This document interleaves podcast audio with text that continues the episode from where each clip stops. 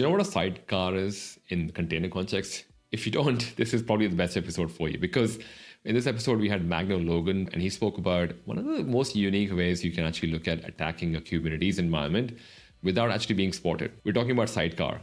Yes, the sidecar, which is used to monitor your Kubernetes environment for performance, for metrics, and anything else that comes with it as well, sometimes without making too much noise. How would an attack make themselves sniff the traffic without being noticed? Essentially, this was a talk that Magno was giving at CNCF North America based on the research he had done. We spoke about some of the common attack paths that you would hear about, and then we dived into how we can use Sidecar as a way to sniff traffic and, and potentially make changes without having the need to make a lot of noise. If you know someone who's looking at testing the Kubernetes security from a pen tester perspective or research perspective, definitely share the episode with them if you find this valuable if this is your second, third, or maybe even 10th or maybe 50th episode that you're listening to of Cloud Security Podcast or maybe watching on the YouTube channel, and you have been finding us valuable, I would really appreciate if you could take a few moments to drop us a review or rating on your popular podcast platform like iTunes or Spotify. That is, if you're listening to this. If you are watching this on YouTube or LinkedIn, definitely give us a follow or subscribe. It definitely helps us spread the word. Let other people know as well that we have a community that we would love to welcome them into.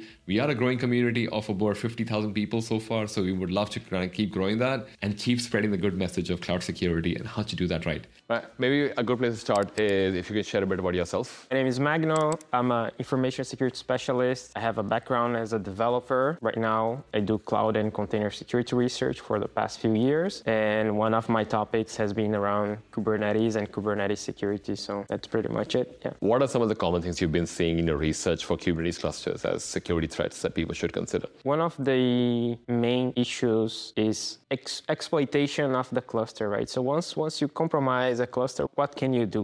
We've seen many attacks in Kubernetes clusters that potentially lead to crypto mining. Crypto mining, it's a very noisy attack. It's just automated attacks to make easy money. But on the research side, we're always trying to find different ways to, okay, how can someone compromise a Kubernetes cluster and maybe stay hidden or do other things besides crypto mining. Yeah, right? yeah. So that's the idea. What are some of the initial entry points that you find people get into a Kubernetes cluster from, whether whether it's managed or unmanaged? Mm-hmm. Sure.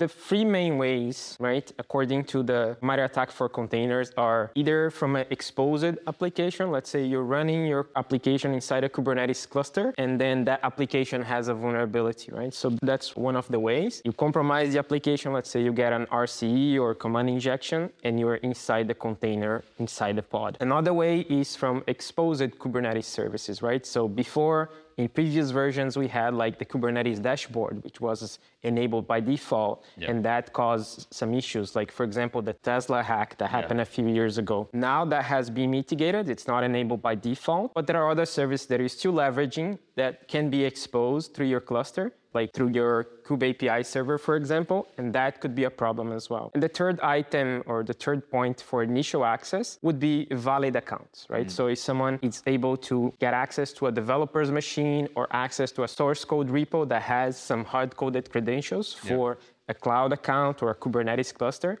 that could lead to compromise as well. Would that be different between a managed Kubernetes and a self-hosted one? That's a good question. I don't think so. I think it's the same. The difference between managed and unmanaged, it's basically the share responsibility model, right? Mm. With the cloud, for example, with managed clusters, the provider is usually responsible for protecting your control plane, right? So the main components of your Kubernetes cluster. But the unmanaged Kubernetes, you have to take care of everything. So it's like a two-edged sword, Okay, right. right? Because like you do have control of everything in the unmanaged cluster. You have to do more configurations, so it's easier to get things wrong. Yeah.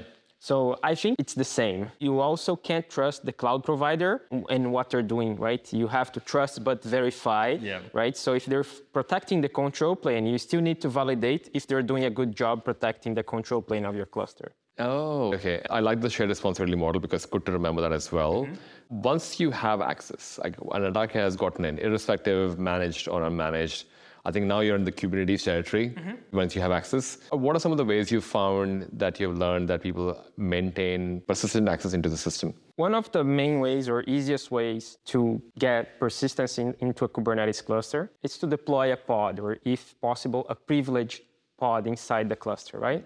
But that all depends on the configurations and the permissions that you have inside that cluster, right? From that compromised container. It's all related to RBAC or role-based access control in Kubernetes, which is very tricky to get it right. But there are other ways as well. You can look for secrets inside the cluster. You can try to escape the cluster itself as well, if possible, through some kinds of vulnerability depending on the versions and the applications that are being used. So it, it really varies. But yeah, most of the time, it's different techniques, either trying to break out of the container or break out of the cluster itself. Okay, and when you say break out of container, is that the container escape? Yeah, container escape. Yeah. And why is that bad? Because people might just hear container escape. Hey, you come out of cluster. What is that? Why is it bad mm-hmm. to have container escape? Yeah, because now the container is supposed to be this environment where you are segregated from the node, right? From the virtual machine or the EC2 instance or yeah. virtual machine there. So once you break out of the container means that you're out of the container and now you have access to the host. So now you can see much more, you can have more permissions. And if you have like root privileges, you have ownership of that host, right? That node. And it has more resources because it needs resources to run all the containers inside the node. It's easier, it's actually better for someone for crypto mining because instead of the container, they're now running on the node, for example. And it makes it easier for them to hide their activities because they could be able not just to now deploy new pods, but they might be able to run containers outside of Kubernetes, for example, just using Docker on any other runtime engine, right? Yeah, yeah. So that's a problem as well. And they could even get access to the actual account as well, like Google account, AWS account, Azure. Yeah, exactly, right? So through the, the instance metadata APIs, right? Even inside the container, you're able to access the instance metadata. Yeah. So that's a problem as well, which I don't think it should be the case. But yeah, once you break out of that, you can access that. And if you have an IAM, yeah. the permissions attached to that instance, you could be able to access that as well and get the keys and everything. Okay. So maybe moving that a bit further along down the attack path, then you've managed to get access. You have okay, at least understanding of what the threats would be. Mm-hmm. How would you persist your access without creating too much noise? Mm-hmm. Because there's one way to just go, I'm going to go full bang, create a pod, as you said. But how am I going to make sure that I do it without creating too much noise? Mm-hmm. We need to understand that Kubernetes is a living system, right? It's always trying to achieve that desired state. Whatever is defined on your database, your etcd key yeah. value store, it reflects back to the cluster, right? We need to understand that. If I need to maintain persistence without generating much noise, one of the techniques that I think would be ideal, and it's like you mentioned earlier, it's a low hanging fruit, mm. would be messing with the sidecar containers, mm. right? These are containers that are inside the same pod of your main application containers, but they're not usually not monitored as much because they are second tier containers, right? Yeah. They're used for logging, for measuring purposes, for telemetry, yeah. and they're not the main core of the business, right? Yeah. So that's the idea here of the sidecar injection uh, vulnerability. And what are these sidecars normally used for? Could that be like logging, or what are we using it for? So the idea of the container is that you only run one process per container, right? So if you have one container running your application, that's one container, that's one process. Yeah. So if you need to collect logs from that application and send to a centralized location, let's say a SIEM, for example, then you need, an, technically, you deploy a new container mm-hmm. next to it. That's why we call the sidecar. Okay. It's like that motor. Like a side, like a little thing, yes. Yeah, same thing. And that other container's main responsibility will be just collecting the logs and sending to a centralized location. Would that be another pod or would that be another node? It's another container on the same pod. Okay, on the same pod, yeah. yeah. So you, you know that the, the pod is the smallest unit of That's a Kubernetes right. cluster, yeah. and one pod can have one or many containers, right. right. So the sidecar sits on the same pod and it shares like IP address and storage.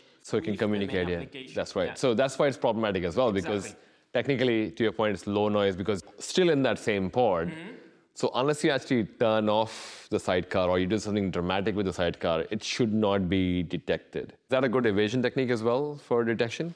That comes with the remediation techniques, right? So if you have something like admission controllers, right, which are like the bouncers of a nightclub, right? Yeah, so yeah, yeah. they control who or which container is admitted to the cluster. Yeah that can prevent any kind of issues from happening if you need to deploy a new sidecar, for example. But also, you need runtime security. Mm. So after your cluster is running production, if something changes, if a new process spawned or something happens inside your container that it's not expected, and we call this like drift, and the technique is drift detection, right? Detecting what changed from the container image to the container that it's running in production. That can, so the runtime security would be able to detect that mm-hmm. because they're also looking, or at least they're supposed to be looking to the sidecar as well. They're looking to all the containers in the cluster. For people who are listening for the first time and going, okay, that sounds pretty problematic, mm-hmm. is there anything native in Kubernetes to look at Sidecar, or is that they have to go for one of those CNCF projects to look at it?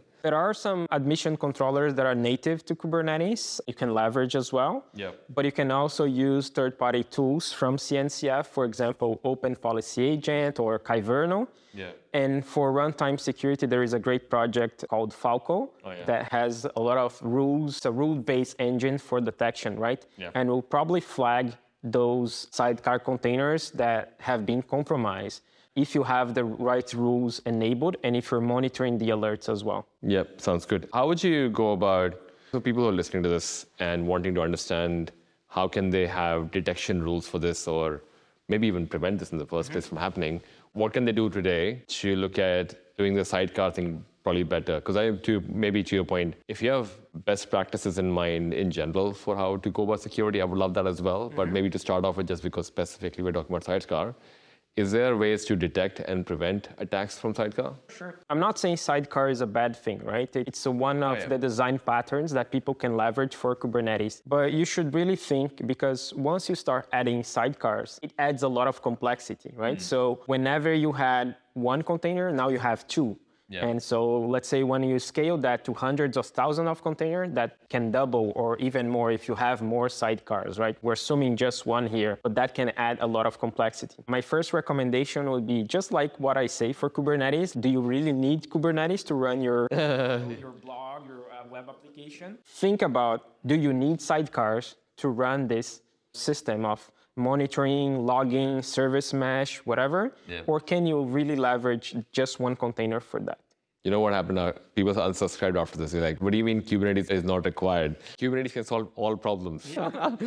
Maybe to add another layer to it as well, where can people learn about this as well? I feel like it's not enough spoken about in terms of how can you A, attack or defend against these kind of things. Where do you recommend people can go to uh, and learn more about this? Put a link to our talk as well, so you can, people can do that as well. But where can people learn more about this?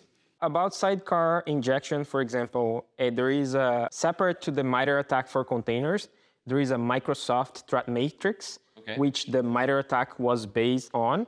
So Microsoft published like the kind of their version of the matrix, what they were seeing in AKS, for Okay. example, and that has this technique, the sidecar injection, right? That's one of the only places that I found some this Right. problem. Oh, it's not popular enough. No, no, it's not really popular enough. I don't know why. I wonder if people are exploiting and they won't even know that it's being exploited. Because it's if you think about it, yeah, it, you're just deploying maybe a new container or compromising a container that it's running. Yeah. But it's a sidecar container, right? It's something that, at least from my perspective and what I've seen in production, people don't give the same amount of care and same amount of protection that they give to their main uh, applications. Yeah. I may be wrong, but that's my feeling Yeah. as from a researcher perspective. So I think it's easier to stay hidden if you compromise a sidecar than you, if you compromise the main container of the application. Yeah, fair enough. That's most of the technical questions I had. I've mm-hmm. got three fun questions for you as well. First one being, what do you spend most time on when you're not doing research on cloud native and Kubernetes and all of that? Recently, actually last year, I adopted a rabbit. Oh. So now I have a dog and a rabbit. Pretty much most of my time is taking care of both of them, besides family, of course. Yeah. Watching movies with my family, yeah. Awesome. And if you could have a superpower, what would that be? given the current circumstances that we live in, maybe giving people empathy mm. to understand each other's problems and each other's side. Yeah, Because yeah. sometimes most of the conflict and miscommunication that we have anywhere in the world today, it's about lack of empathy, of seeing the other person's perspective. Yeah, yeah, yeah. Exactly. Awesome. No, thank you. Very well said, and thank you for sharing that. Final question: What's the best part about coming to KubeCon? Best part about coming to KubeCon is I think it's seeing friends, seeing people that you haven't seen in a while, meeting new friends as well, and being able to share what I learned and what I do as well. Yeah. That's awesome, man. Thank you so much for sharing. Where can people find you on the internet if they want to talk more about sidecar injection? Is that what you're calling it? Yeah. Yeah. So I will obviously put the link to your talk in the show notes as well. But where can people find you on the internet to talk about this? Uh, the best way to reach out to me is through LinkedIn, Magno Logan on LinkedIn, best first of contact. And if need be, then I can share my email and other things. Yeah. Awesome. I'll put that link in the show notes. But thanks so much for coming, man. Thank, you. Thanks everyone for watching. We'll see you next episode. Peace. I hope you enjoyed this episode, and I will see you next one. Peace.